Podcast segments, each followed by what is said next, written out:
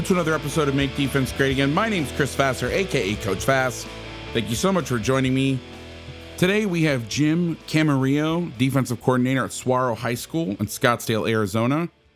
We take listener questions related to game planning, and you can submit those questions by going to my link tree, linktree.com slash Coach Vass. Scroll down, you'll see the in-season Q&A webinar form that you can fill out if you have a question. We'll have Adam Gaylor this week, recording on Thursday, hopefully posting on Saturday. This was supposed to come out Saturday morning, but I had some tech issues, and then I was doing playback all weekend, and by the time I could resolve them, it's uh it's 6 a.m. on Monday morning. So yeah, hopefully get that out to you. Uh, but before we get to the show, little housekeeping notes. Housekeeping? No, think you're sleeping. Tuesday Night Football is back. The YouTube show I did last year, stream, whatever you want to call it, where we pick an NFL game from this week's slate and we break down the defensive performance. If you are hearing this on Monday, September 12th, 2022, before about 10, 11 p.m., just go to my Twitter handle at Coach Vass and you can vote there. Tuesday, 8 p.m. Eastern, we will go youtube.com slash Coach Vass Football. Again, that's youtube.com slash Coach Football. Make sure you subscribe and turn the notifications on so you're notified when we go live. We can also take questions, and no question is too simple, too stupid, etc. I got a lot of that this weekend when I was doing the playback, which is where we do the live streams of the game, and I had some really great people come in and and they said, "Well, I want to ask this question, but I don't want to seem like I don't know what I'm talking about, or I don't want to bother you." And I'm like, literally, "It's literally why I'm here. Is I'm here to answer questions, go over things, teach." You know, I was asking a ton of questions. We did the Florida Kentucky game on playback, and we had Brandon Olson from Locked On Gators, and I was asking him a ton of questions because I don't study personnel. I don't study college personnel a lot. So he was very insightful, and we got the whiteboard out on the Zoom. It was usually an accompanying Zoom link, and we did that. Uh, went after it. I will be posting my schedule for that on my Twitter as well. I'm to take a little bit of a break this week from it. I did games on Thursday, Saturday, and Sunday, and by the end of Sunday, I was telling stories about pirates on my grandfather's property and all sorts of crazy shit. And I kind of got away from the game, which is kind of like the thing that we need to talk about stay on topic. But anyway, back to YouTube. Join me on Tuesdays. We will be going every week, barring some sort of emergency or whatnot. And I will definitely notify via Twitter, but we'll be going every Tuesday night all the way through the Super Bowl. So, really enjoy doing that. It keeps me in the NFL game. And I usually let, unless there's just a- an overwhelming choice and favorite, I usually kind of put it up to a vote and we try to pick the best defensive performance.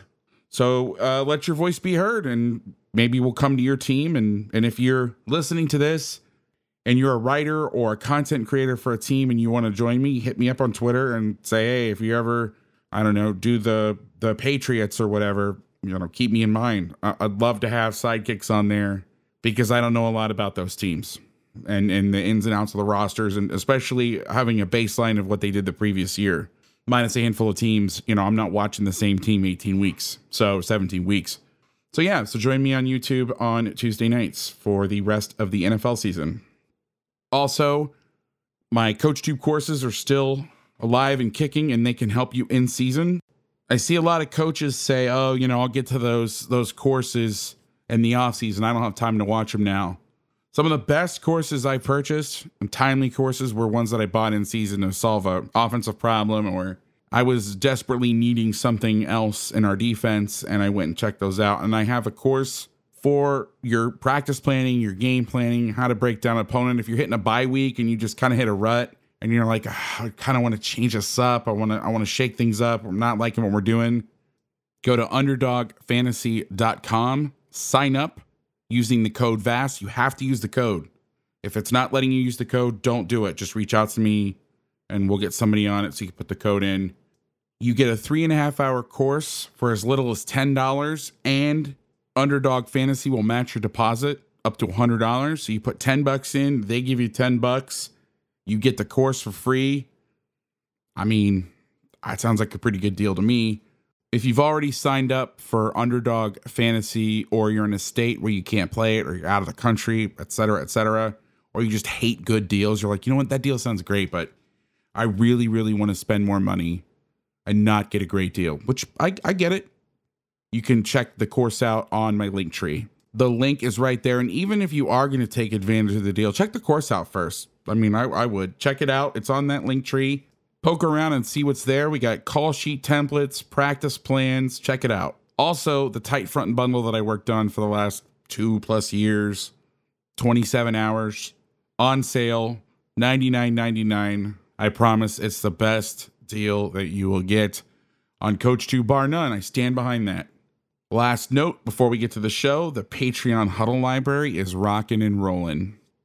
The best teams on O&D are there, updated within 48 hours after the last slate of games on Saturday nights. Week one, I think we had in Sunday night, most of them, or early Monday morning last week. A great in season learning tool, mostly college, a little bit of NFL. Don't wait till the offseason to find out what teams are doing. Don't wait. Make the adjustments now. That's the thing. That's what I'm trying to do. That's what we try to do here at Coach Vass Football, the Patreon, everything that we do. By the way, it's patreon.com slash Coach Vass. Would it be anything else? We're trying to help you in season. We have webinars for certain tiers on Sunday, late afternoon, evening time, 6 to 8 p.m. before I go into playback. The best thing about the webinars is they're recorded and they're available on demand soon after we finish. I know a lot of guys can't be there at that time, so you drop a question in our Discord channel, I answer it on the webinar, I publish it, and then you watch at your leisure. You need help, you need insight, you need somebody to bounce ideas off of. That's what I do. So check that out. There's different tiers for different things that you want. My favorite thing though are the Sunday night webinars when guys will send me a hit chart and we're all in the room throwing ideas together to try to help you beat your rival or your not rival, whoever, whoever you got in front of you. We could talk about any defense, any adjustments you need, but don't wait till January, February. Don't wait to go to clinics. If you want, take advantage of that. And if you have any questions before you sign up, hit me up. All right, let's get into the show.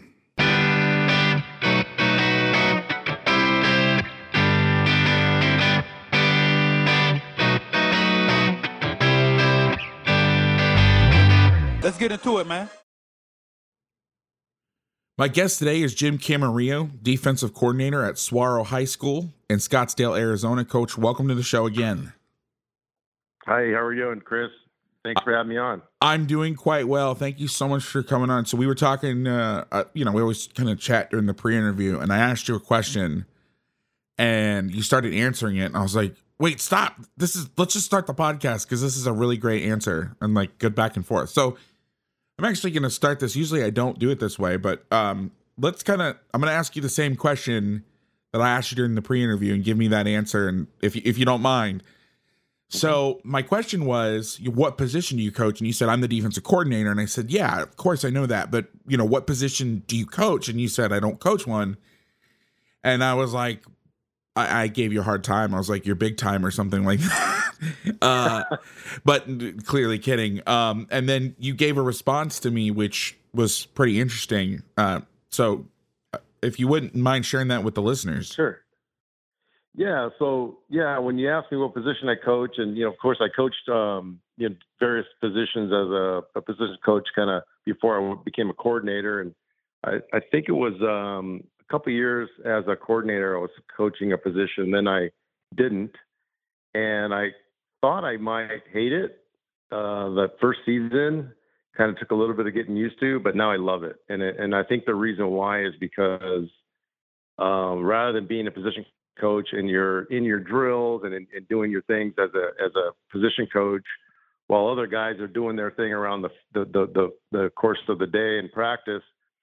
Uh, uh, if I don't have a position on what what's what's been great is that I can move around and get to other position groups uh, and and and really find out you know how we're coaching things, make sure we're coaching the you know the the way we we feel is correct, uh, evaluate players, evaluate part of our you know like if we're in a blitz period or if we're doing some different coverages, you know is it really looking like we want it to look, you know, and, and that kind of thing, and work with the coaches to you know, tweak it a little bit, tweak the drill or tweak the tweak the scheme or whatever that might be, and I get a really good feel for, particularly in season, for what we want to run Friday and what has looked good during the week and what we kind of struggled with during the week, and make sure that you know we we don't set ourselves up for for for failure on Friday, right? Just getting us in a bad look.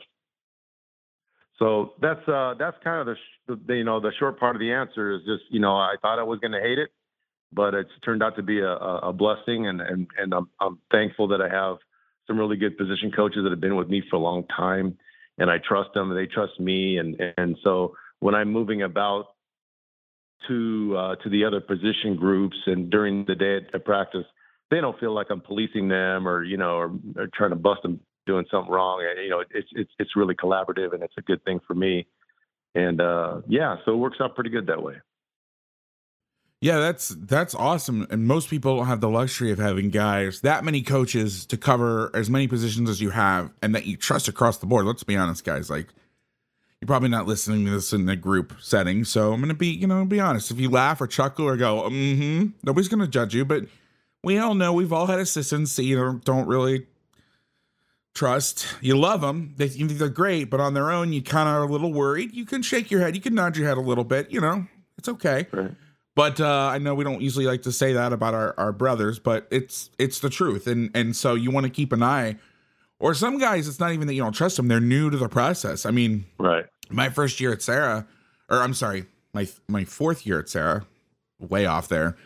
We had a linebacker coach that didn't know what an A gap was. He literally he hadn't done anything in football for 20 years, but he was our sports psychologist the year before. Basically, he needed to do, he loved Serra, loved the program.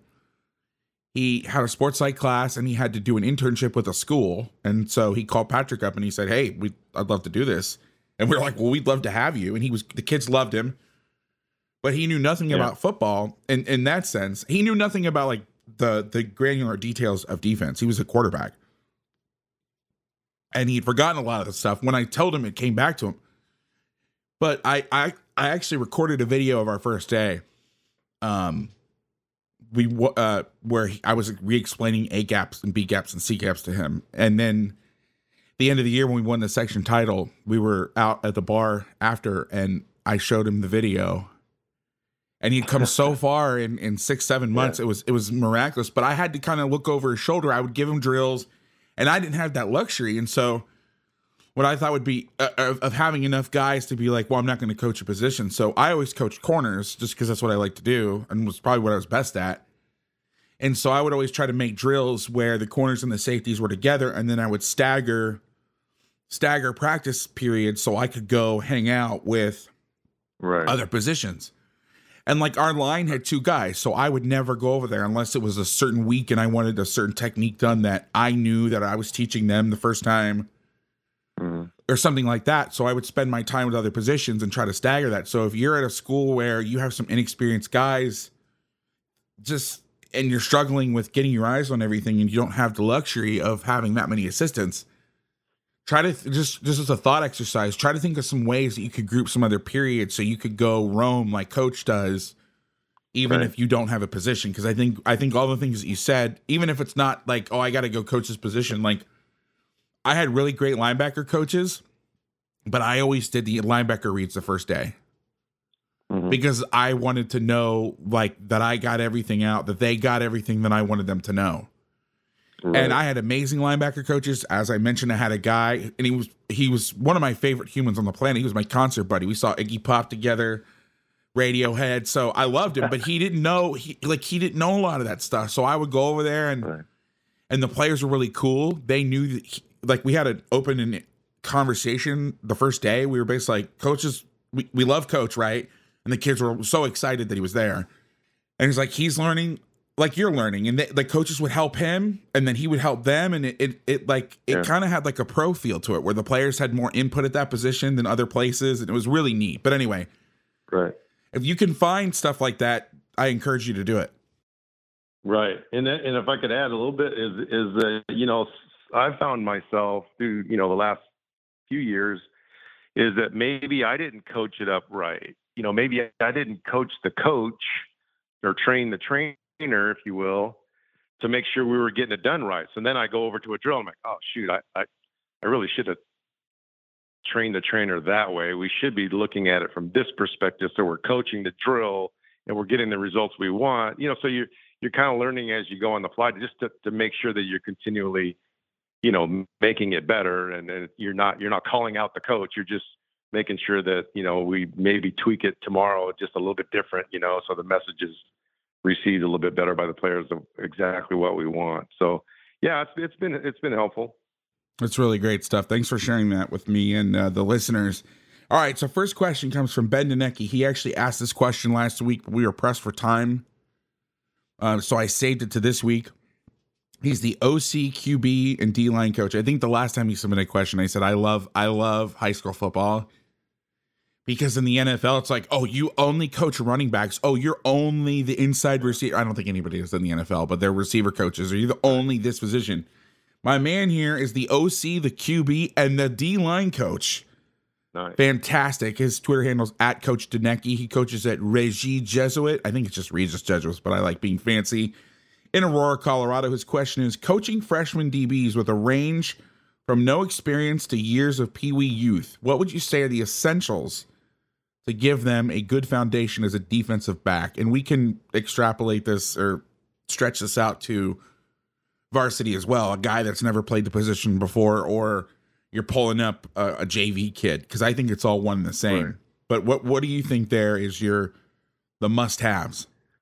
Yeah, I mean, I think you got to start out with, you know, uh, obviously the position, you know, what what you're if it's a safety or a corner, and then also your scheme or what you're trying to get out of that player. What what's the actual activity they're they're going to be doing? You know, is it a is it a rangy backpedaling safety or is it a press corner technique that you're you know you're trying to get this young guy to do so i think you kind of kind of start there because it, it's too general if you're just trying to teach db you know want to try to drill it down to you know what is the actual activity uh, you know what, what what are they going to be doing what are you what are you trying to accomplish with this with this athlete and then and then and then it becomes specific to you know, again, you know, to exactly what the activity is, you know, whether that's, uh, you, you know, a press corner, you, you're talking about, you know, his, his footwork, his, his hands, his hand placement, uh, you know, those sorts of things, get off, receiver releases, you know, those sorts of things. So you can kind of start to, uh, you know, create some drills that he's learning the basics and the the absolutes that he needs to have uh, so you know he can be he can be successful and and you know, I think from the opposite side of that, whether it's a young guy or if it's a JV kid you're bringing up who maybe played safety and now you're moving him a corner, or vice versa, or, or something like that, I think you have to be careful to give them too much.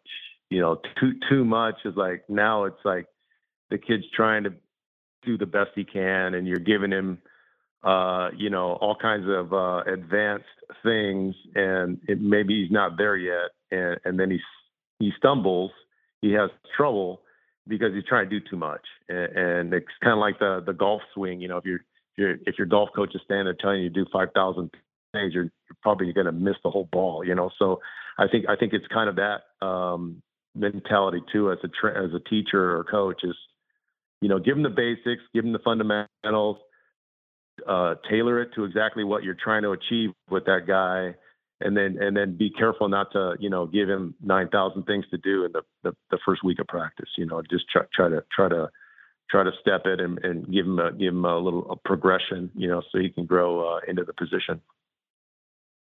Yeah, I think you need to get your core fundamentals down that the varsity guy wants taught. And if you're the varsity guy, or you're the OC, so you need to talk with the defensive coordinator, and because they're going to tell you what skills they want generically speaking, as a young right. DB, you know, you want to teach because I, I, would say you teach everybody how to play man because you mm-hmm. want to see the guys that can do it. Unless you don't play man, then don't play man. But the basic fundamentals of DB play is transitioning. It doesn't matter if you're in press or or catch or shuffle bail mm-hmm. or you know kick slide or turn and run out of stadium bail. It doesn't matter. At some point, you're going to have to transition, and that's the hardest thing to to go from I'm I'm going backwards, no matter what tempo it is, I'm going backwards to all of a sudden I got to run down the field. So you want to get mm-hmm. them changing direction um, working on pad level. You want to get them playing some sort of man. So work on the eye control of playing man, whether you play catch or press. Teaching a guy eye control, I think, is very important. And then you want to get them playing the ball.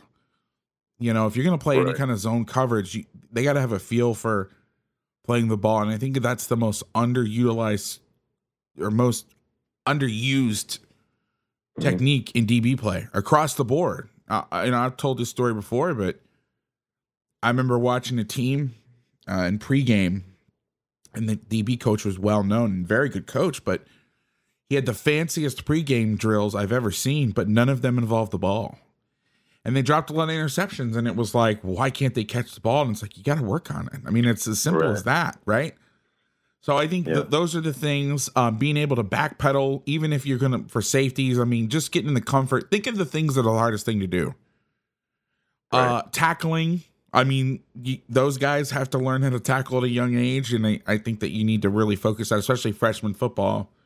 I think it universally is still run the ball. I don't know. I could be wrong. Um, but and then learning learning how to get off blocks. I think those are the main points, right. and then you know you can shape it from there. Yeah, and, and I think your your your your question, your guy that, that answered the question, I think you didn't you say he was quarterback coach. Yeah. Yeah. Uh, yeah. So I mean, I think I think from that perspective, it's kind of the same thing, right? Is it, whether it's a young quarterback or maybe he was a receiver and you're trying to get him to play quarterback, you know, in an off season or something like that. You, you kind of have to start with the mechanics. You know, you have the, the footwork, uh, you know, the throwing motion, the balance, you know, all those things that you know they're really fundamental to the to the to the uh, position. And then you know, obviously, he starts learning the offense and handling the ball and handling the ball with running backs and you know all those things that uh, you know it takes a long time, right? But but um, it kind of gets back to what I said before: is you know if you if you give the guy you know um, you know uh, dozens and dozens and dozens of coaching points, you know, in the same you know 30 minute indie period, I mean, you lost him already, you know. So you got to you got to kind of keep it keep it simple and and and build on it. I think is the best way to put it. I'm excited to introduce Coach Vass Defense, a comprehensive out of the box defensive system with everything you need to coordinate a top tier defense coming in early 2025. The system is a one stop shop and comes with a complete, robust defensive scheme with tools to get into any structure, including even, odd, mint tight, bear, stack, three high, and more. It comes with an NFL level playbook with run fits and route matches, narrated install videos with a schedule for implementation, and a library of answers for every offense you will see, including the spread 11 personnel offense du jour, the air raid, the Briles offense, option schemes including the flex bone, the wing tee, three back, and much more. It also comes with a drill and game film library, live in season game planning sessions, templates to help you organize practice, opponent breakdown, and tools to make you a better play caller. Whether you're new to coordinating or a grizzled vet looking for new ideas, this system will have something for everyone. If you want to see all the details of the system, visit CoachVassDefense.com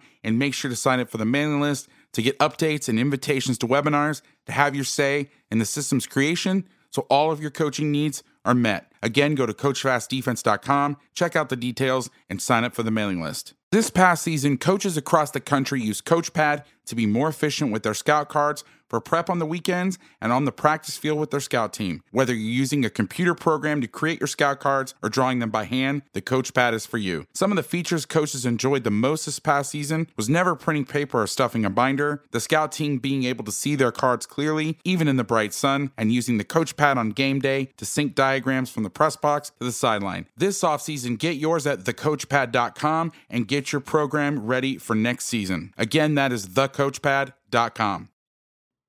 Absolutely. So this next question, I'm definitely gonna screw up this name. Is from Jordan to Grutenhuis. I I'm just gonna go with that. He's the defensive coordinator at Boyden Hull Rock Valley High School in Rock Valley, Iowa, I believe. He has a great question. His Twitter handle is at JTE Groot. His question is seeing 12 personnel, double tights with two flanked out wide. So I'm guessing I'm going to say one on each side. So your ace mm-hmm. formation, mm-hmm. whatever you call it.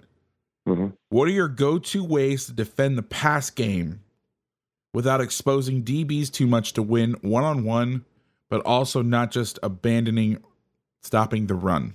Coach, That's a really tricky question. yeah, yeah, and, and it kind of kind of gets back to to uh, you know fundamentally what kind of um, team are you? You know, what kind of front do you normally play? You know, is it three down, four down? You know, that kind of stuff. You got to kind of start with that. How are you going to, you know, uh, as a default or day one install, however you want to call that, is how are you going to line up to ace one? We call it ace one, so it's one back uh, two tight ends and the two receivers. And we have a way that, you know, um, if we've never seen it uh, uh, in practice during the week because we didn't think we were going to get it, we know how to line up to it because we lined up to it in the off season and spring and all that stuff. And we have general camp rules and how to how to play it. And then I think so. Once you kind of learn how to or decide the best way for your team to line up the front, uh, whether it's an over under front, you know, how are you're going to do that, then uh, then you got to kind of determine um, what is your coverage, or you know, what what what do you normally play? Are you a cover three team, cover four team, man, man team, you know, that kind of stuff. Our team is basically match quarters or quarters, uh, uh, kind of a, a scheme. So we're gonna we're gonna line up our safeties over the over the tight ends, and our corners are gonna play press man basically on the on the on the wide outs because that's that's that's how they're trained in in our football program. So so uh, and then you know we're going to make sure we're gap sound up front and if we have to you know uh, walk our overhang up strong or weak or however we're going to do that play to the field uh, you know whatever we decide to do up front um, I think it's really important to make sure that you you have a um, you have a, a, a generic or a default way to line up. So, you know, um, anyone in your defense should be able to line up to it. And you should be able to at least uh, uh, move on to the next down if you didn't line up, if you didn't play the, you know, the play perfectly. Uh, you, know, you, you, know, you can get lined up to it, at least, at least defend, uh, defend the run and, and, and be gap sound and all that kind of good stuff. Um, so that's kind of it for us. I mean, I think, you know, realistically, as a football program, I would think to defend ace or double tight end sets, uh, heavy sets, whatever you want to call them, I think you have to kind of default to what your kid's um, basic foundation is for what your defense uh, is all about, how you line up to to to most things like that, or, or tight end sets. Uh, then I think you, you just just kind of try to stick with that as much as you can to make sure that that uh, you're not inventing new de- defense for for every formation, you know, and that that gets troubling because uh, you know you start doing something wildly different than you normally would because you're seeing a certain formation, and now now you know you're asking kids to to to, to really be dialed in and make sure that they're that they're that they're you know you can get 11 guys lined up to that formation and, and it becomes really difficult and it's re- it really shouldn't be difficult because it's pretty pretty simple if you just uh, draw it up to, to, to match and marry what you already do with the football program from the defensive side. So I'm going to approach this question a little differently. I'm going to say that you know it's 12 personnel, um, that you know that they run this formation. And so we built calls where we would say, all right, here's what we're going to play to buy two, here's what we're going to play to buy one.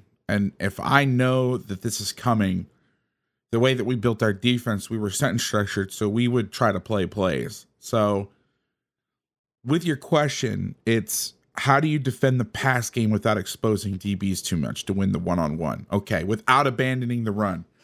So, we're under the premise that they're going to throw the ball, but they could still run it. So, you can't run like two man because that would be a great answer. But also, you got to stop the run.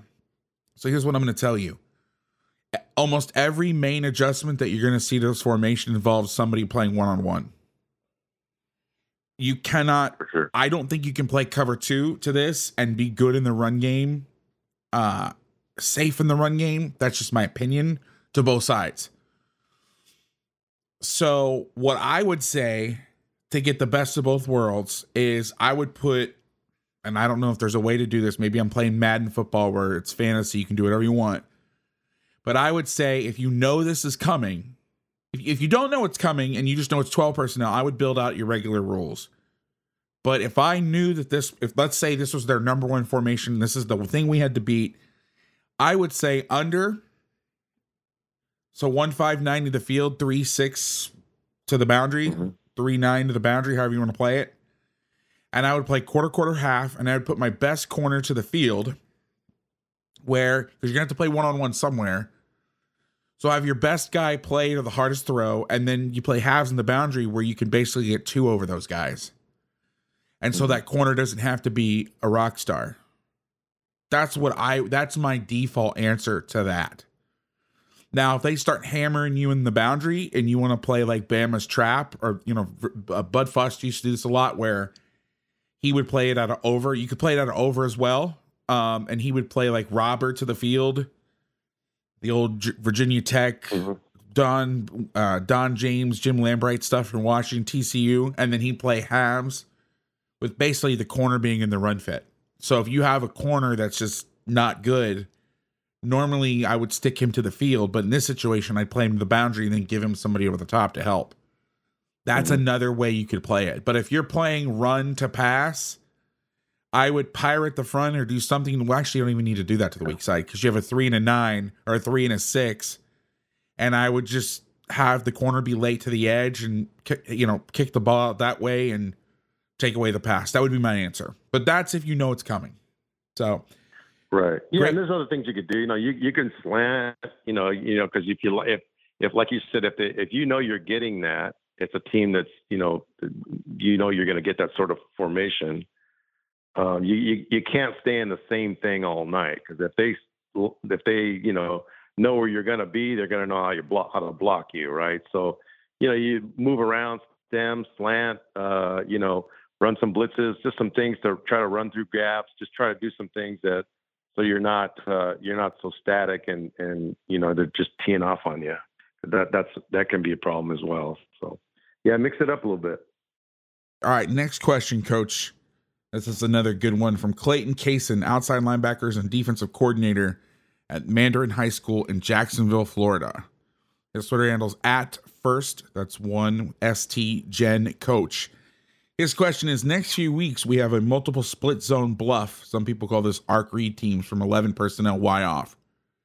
Quarterbacks mm-hmm. and running backs are equal threats running. What are some of your favorite answers to attack those schemes from both odd G front and single or middle of the field open structures. So how do you defend that play? So 11 personnel, they're bluffing like they're going to kick the end. Let's say let's start with split zone. So let's say the back, if you guys can picture this, you're driving along, don't close your eyes, but let's say 2 by 2. You got twins to the right. You got tight end X or it should really be the Z, but whatever. To the to the left, the back is to the right, away from the tight end and the the offense is running zone to the defensive left and the um the Y is coming across to kick out to the right and he wraps around and seals a linebacker or the first threat that shows. What's your favorite way to stop that play or how how are your basic rules intact to stop that? However you want to answer. So is is it is it Y off? Yeah, Y off. The Y's coming across Gotcha. and he Yeah. is gonna act like it's zone Right. like he's gonna kick the end out and then he's gonna wrap. Right. So we so basically we we want to de- be able to determine as we're we're mainly a four down team, so we're going to be in a, either an overfront or a traditional overfront or underfront. Um, and and if we get Y off, now our team looks at Y off like 20 personnel. We don't look at Y off like 11 personnel. Even if So he's wide, even if he can go vertical. Yeah. So we played the same. Was we're a match quarters team. We have the safety over there. So if we, if it's a split zone team, kind of just again, not you know just to answer the question, but if it's a split zone team, we're going to put our three technique opposite the Y off the H, the fullback, if you will, the Y off tight end, just so we can be a little bit more stout for the you know for the slice, right, for the H coming across, uh, and and and we'll we'll we'll bang that. If it's to the field, we'll spill it. Uh, we'll spill it, then we'll get so we'll get a down down scrape. If it's a down down kick, a linebacker will scrape to the outside. Then our overhang, if it's to the field, our overhang will be out to the field over the slot receiver, and he's going to be a run run first guy. So uh, he's going to be reading that down down kick or that down down pull, and then he's going to want to insert in that in that uh, in that alley as the linebacker to that side is scraping because he's getting a down down scrape read. um, if it's arc to the other side, you know, say it's uh, like you described and it's Y off and they want to arc it, then we're going to be either, again, either over front or under front to the H or to the what we call the, the H is the Y off. And, uh, and, you know, now we're, we should be gapped out over there. Now the safety is going to run fit, fit as needed on the Y off that's arcing to him. Right. So, um, just generally speaking, that's two plays. I mean, I know teams have a lot of different stuff they can do out of that, but um, we kind of look at uh, we try to tell our kids, you know, the difference for us, difference between 20 personnel and 11 personnel. Um, and we've been pretty good at, at, being able to, you know, do that. Uh, so our kids now understand why we're doing it. And uh, if it's just traditional 11 personnel with a tight end on the line of scrimmage, we're typically going to play an over front to the tight end. Right, so we'll have a three three technique backside of the, uh, or you know to the to the tight end. We'll play a, we'll play a uh, an over front to the attached Y. So that's kind of that's kind of a couple different ways we'll do it. And then again, we're we're we're big on slanting and stemming and moving and uh, uh, you know like this week we're playing a team that is a lot about what we're talking about right here and uh, you know we have a game plan for that for that particular team, and we feel pretty good about it. And if we're in a down situation and we know uh, down and distance situation, we know you know we feel if we know our opponent pretty well what they're going to give us, we'll get in a uh, we'll play zero, and we're just we're, you know everyone's everyone's everyone's man, and our safeties are, are be able to fit. The line of scrimmage a little bit heavier We've played cover three to that. You know, we're not really a cover three team, but we've done that before. Um, you know, it's kind of interesting. We played last year in our state championship team, our state championship game. Um, we put in something that was basically like uh, cover one with our uh, overhang linebacker or, or in our 425, the, the other safety was playing over top of the H, which is that off that Y off guy, and he followed him wherever you went because that particular team, when they ran split zone, the ball was going behind wherever the H was. So if the H was um, to our right, he could insert. All right, and then we'd have an extra uh, uh, an extra fitter. We'd have an extra tackler there. Or if he split zone, if he went across the formation, they were they were running the ball behind him, behind that that Y off player. So that was just another way for us to play man free and, and really make sure that we had an extra tackler in the box for the um, for that particular team, you know, because that's that's what they were heavy on the uh, running the ball behind their their Y off. I think when defending this play, the easiest way to defend it is to have an overhang to both sides. Now I know that's hard to do in the world of RPOs. But even if you're playing quarters and the back is to the overhang to that side, they're technically out of the fit, right? But by the time that Y comes across and the back, you know, if they give the ball, they give the ball. But if the quarterback's going to keep the ball, by the time that guy comes all the way across and loops around, even if you're quote unquote out of the fit, all that time was passed, you should be able to see who has the ball because you're not in the initial fit, meaning that you're not just going to pull the pin and go, but you're obviously going to sit there, play the RPO, and then be ready to roll. So that is what you want to do. You want to try to get an overhang to both sides, and so you're good. Now, technically, the overhang away would be in the fit and the guy to the back would be out of the fit. But like I said, it'll play. So it basically plays with the principle of having an overhang to both sides. If you don't feel comfortable with that, you can completely take the overhang to the side of the back out of the fit. Now, the problem with that is you're going to have to lever, spill, lever fit that, meaning the inside backer closest to the overhang. So let's say the over fronts to the left. So your will backer, whatever you want to call him in a 30, he's going to have to fit outside that guy coming back. And to be honest with you, when we taught this stuff, it was old school triple option. And the kids didn't know what that even meant, but we said we called that a load block, right? Anytime somebody goes and blocks the quarterback player. So, or that's what we refer to it as. I know some people have different terms, but we said that. So, how do you defend load blocks? Is you have a defender inside and outside the load. So, if you have the nickel fitting into the uh, into the run late, rather, he can be the outside of the load, and then your backer can fit tight and spill because the end's going to come down. He's going to try to take the guy coming to kick him out, but that guy's going to avoid. So that end's going to play the dive.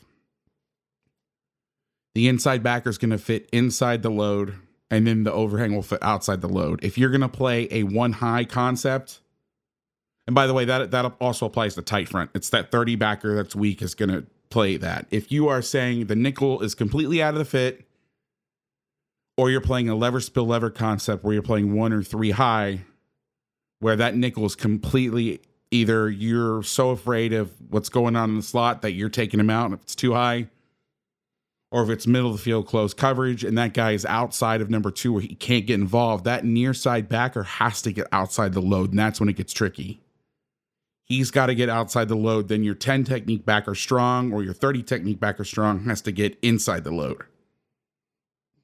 And that's a little tough. But that's the way I would look at trying to defend that. It's the easiest way, it's the most sound way. And then if you want to build a pressure, you just take that into account. You know, you can slant. I, I wouldn't necessarily do this, but you could blitz away from the tight end. He can be your outside the load fit. You could slant the line to keep the backers clean to the strong side so the backers can play back over the top, weak, and that can help you out. But that, whatever you do, you need a guy in, someone inside the load and outside the load, and that'll take care of everything for the most part. All right. This question is from Fabian Bonani. It says position you coach not available. And the place that he works is shout at the TV, and he's from Philly, so this is a fan. Love it. hey, listen, I'm I'm openly embracing non-coaches too. If they're great questions yeah, that can man. Uh, for this podcast, because this podcast, the purpose of this is to help coaches game plan, right? Sure. So I kind of skipped through some questions like, what do you think Aaron Donald's going to do this year? Or, I mean, not that anybody's ever asked that. Yeah. He's going to be dominant. That's what he's going to do. Right. But I've had some people ask questions, but this question can actually help some coaches for game planning. So, or not even so much game planning, but ideas. So, so here's the question: Do you have any rat pressures where the single high drops down to rat the back with the linebackers, say third and six to ten, where you might have concern for short crossers or rub routes and want to man or zone match instead of straight man to help combat that? Great question. Yeah, yeah, that's a, that is a really good question, and and that is becoming um, for us, that's becoming a pretty popular way to play um, teams. You know, we we we introduced this um, version of you know the the man free uh, and started playing rat when we were um, faced with defending a uh, super freak running back, and we needed to make sure that we had eyes on that dude because they ran screen, they ran draw, they ran you know lots of stuff, and we were saying, well, we don't need anybody 27 yards deep down the post in the middle of the field playing man free when when they're handing you know they're getting the ball to the screen and the running back. So so yeah, we we have a uh, different ways to to run rat. Uh, Chris, you and I have talked before in our rapper family. Uh, you know, we we put everything in families, and you know, so we'll we'll we'll we'll call a family and our players know exactly what the front is, the stunt, the coverage, if there's a blitz, you know, that kind of stuff. So we put all these things in families, whether they're uh, you know, rappers or energy drinks or uh, fire or birds or however you you do that. Um, and we can always rat or tag rat to any of that stuff. Now, some of the stuff we do is is rat. Um, and it's non-negotiable. I mean, that's that's what we're playing, and everybody knows that that it's associated with that particular call. But, but um, yeah, super good coverage. I mean, I think it's really good. Uh, you get an extra tackler the, on the back if it's just regular old outside zone or you know whatever. I think you're getting an extra you know a hitter. Um, if it's screen, draw, uh, you know, those sorts of things where you're getting an extra guy down and with eyes on that back, and you can bring a fifth fifth guy, you know, with the backers or something like that, and they can they can share the running back with the guy that's not blitzing, you know, that kind of thing. Um, yeah, so I think it's a it's a really good question. Uh, kind of gets back to you know what what sort of defense um, you're in. Uh, what do you think you can do? You know, how much man can you play? Uh, you know, if you're more of a zone team and those sorts of things, you just just got to try to draw it up where if you want to rat the back, um, because that's what the team does, or you got a super special kid, you want to make sure you, you got eyes on him and tackle him. Uh, I think there's di- different ways to do it, but we love it. I mean, I think you know a lot of you know, I think you see it in the NFL now. I mean, there's a, there's lots of lots of lots of levels of football that's that's um, that's playing that now. So down in distance, you know, makes sense. Now we can actually get our kids out of rat, and they know we won't call rat. Say if it's third and fifteen, um, you know, maybe we're we're playing that team that we like to rat the back, but the but the actual running back, their running back is not super special, and it's third and fifteen. Well, we're just going to play man three if we want to play man three. it's not rat anymore, right? Because we really don't care about a draw that gets you know eight eight nine yards. So um, that's just another way for us to play the same defense and and really not uh, not have to live on rat the whole time. But uh, yeah, good question. I, I like that. That's uh, that's that's one where you can have some fun on the whiteboard, get your staff together, and uh, you know um, put your kids in a position where they're going to be successful uh, whether it's playing man or running back on, I mean, a, a linebacker on the running back, or uh, whether it's your third safety and the linebacker on the running back, and they share that running back. Uh, I, I, think it's, uh, I think it's, it can, it can be some good football. It's good defense. Coach Bonani, I'm not going to lie. I think there may be something lost in translation here. I'm not quite sure. As I reread the question, it says, Do you have any rat pressures where the single high drops down to rat the back with the linebacker? So, one rat pressures would be a sim pressure. So, when you say the single high, are you meaning the deep safety?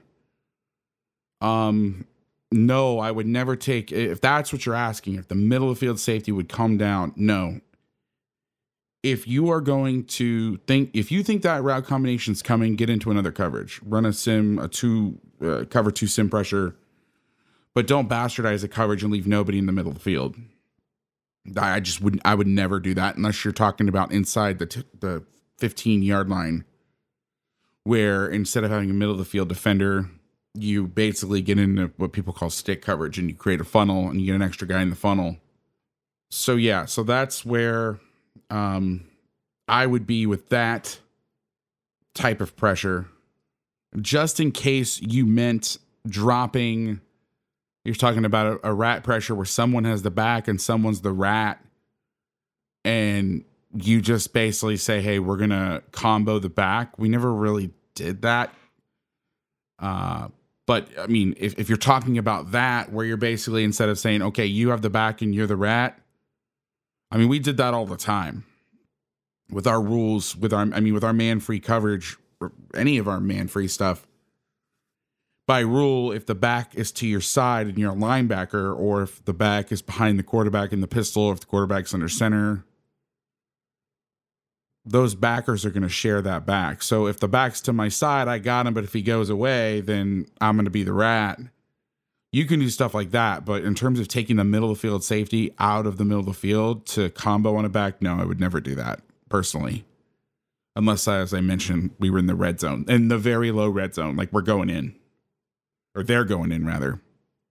All right, I have a question here. This person has asked to remain anonymous, so I'm going to assume they're an offensive spy.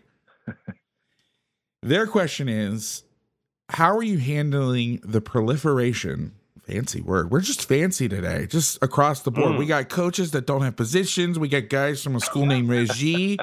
It, it's we're getting we're yeah. getting crazy here. Uh, Love it. So his question is: with all the two by two 11 personnel, you you may call it twenty, but that tight end is Yeah. in a position to go vertical Mhm. where they're lining up FIB with the twins to the boundary. How are you uh, handling those motions? People that are lining twins in the boundary and then running motions. How are you aligning? Right. How are you, you know, do you do you match with the twins in the boundary? Do you align to the field? And they may snap the ball. I want to include this. They may they may snap the ball with just the twins in the boundary and the wide of the field. Right. Yeah. So yeah, that's another really good question. I think you know again, um, whatever your uh, structure, your base defense structure, and whatever your camp rules are for lining up to a tight end or, or FIB, if it's FIB, if you feel it's FIB, tight end and, and two receivers into the boundary, and those sorts of things. Uh, I think you gotta, you kind of gotta, you know, ride or die with that stuff, and then just try to make it look different from week to week, if best you can, so you're not in the same thing all the time. But for us, we feel pretty good about, you know, for us uh, being a quarters team, we have field rules for our overhang. So for our hybrid safety, um, if the if no matter where the tight end is, if the ball's in the hash, our guy is to the field. So the formation can be whatever it might be, but we're going to have the overhang, the hybrid guy to the field. So now, if we can draw it up where the tight ends, the ball's in the hash, tight ends to the left of the offensive formation, the two receivers into the boundary, um, are are we're going to line up in typically, and again, this is just camp rules, but we're going to line up in an over front to the tight end, and then our our overhang or hybrid guy is going to be to the field. Okay, and then we're going to play uh, cover two, cover four, whatever that is, to the boundary. Okay. Now, if we get motion, we'll have a check now because now you have three targets, So they have the tight end, the motion guy becomes the slot, and then the uh, the Z receiver, the the one um, to the field. So we'll have a check that, that gets us from a two by two check to a three by one check because that's really that's what it became, right? So to answer your question, uh, unless we're playing man, we're not traveling, we're not running around.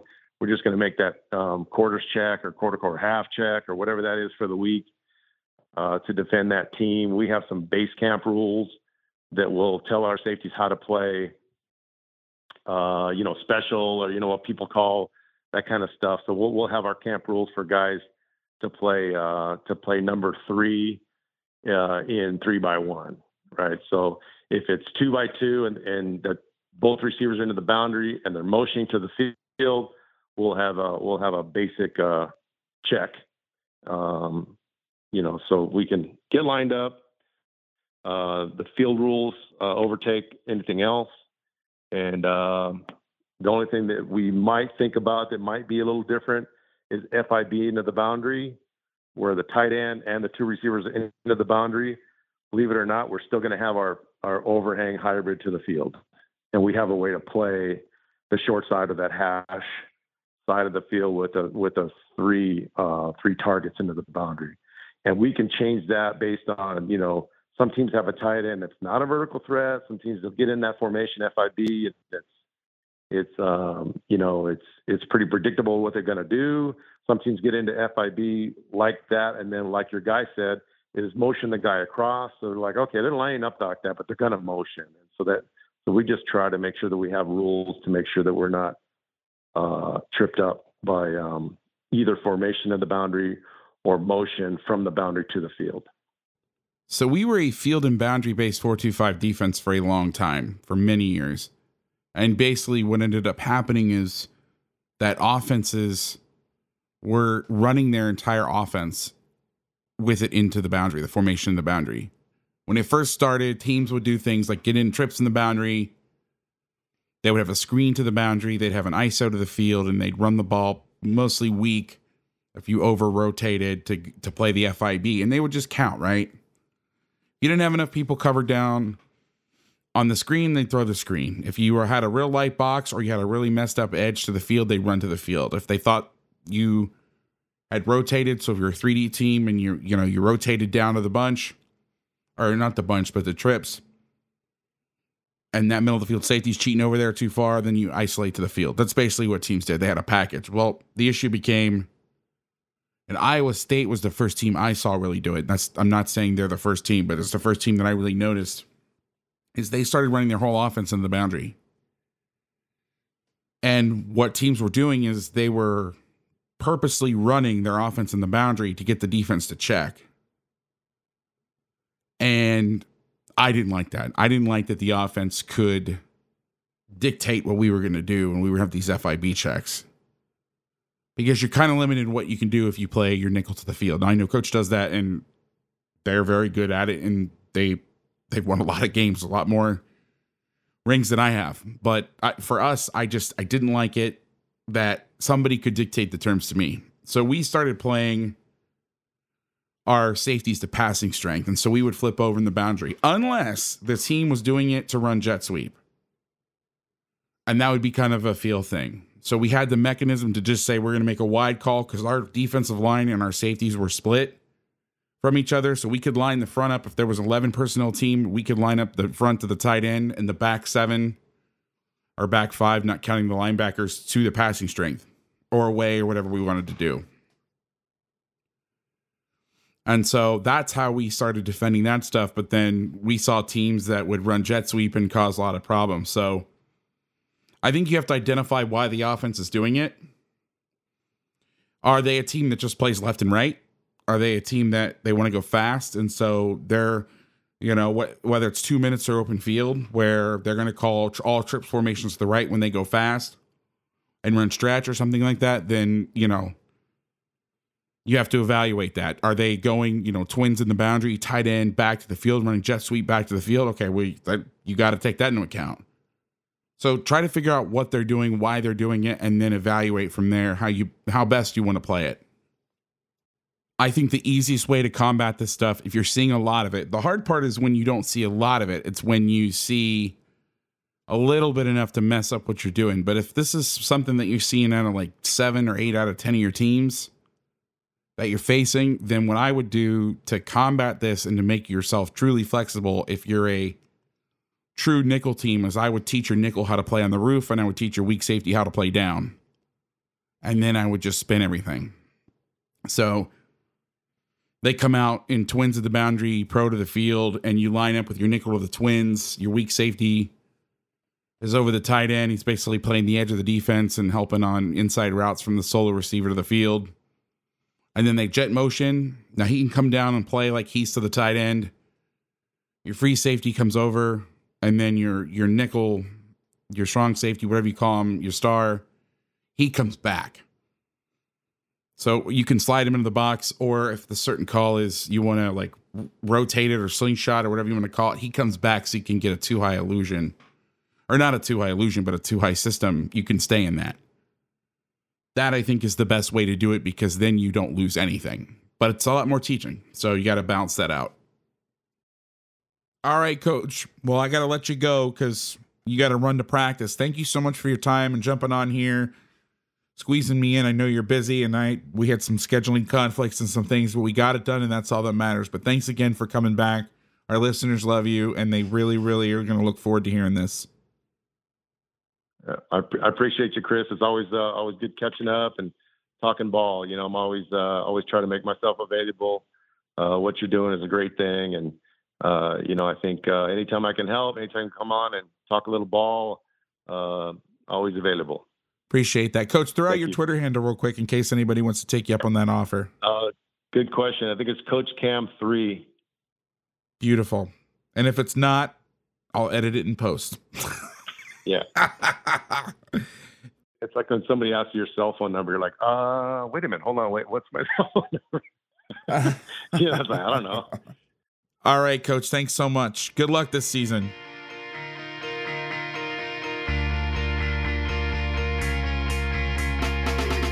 Thanks to Coach Camarillo for coming on the show. Really appreciate his time. I know it's tough for these guys to come on during the season, even during bye week, so I'm always super appreciative of that. Follow me on Twitter at Coach Vass, the show's account at MDGA Podcast. Make sure you check out Tuesday Night Football on YouTube. We're back. All these links that I'm about to say, linktree.com slash Coach Vass, or just go to my Twitter account. It's in the bio. You can also find the CoachTube courses I mentioned during the intro. If you need a reminder on the code for Underdog Fantasy. That's there as well, as well as a way to submit a question to Adam Gaylor and I for next week's show. Also, the link for my playback channel. If you haven't seen or heard it yet, imagine Manning Cast meets Coach's Room from the college football playoff days. We watch the game together in the room, and then I usually open up a second Zoom room and I use that room to draw concepts that either I see on the film or like tonight I did the Bucks and the Cowboys and and the game was paused for a while due to an injury, so I started drawing some of Todd Bowles' favorite pressures and talking about that. Always a good time, so won't you join me please? So won't you join me please? If you want to know when I'm broadcasting, just check out my Twitter handle. It's also on the link tree. All right, it's time for me to go. Just always remember the quarterback can't see with tears in his eyes.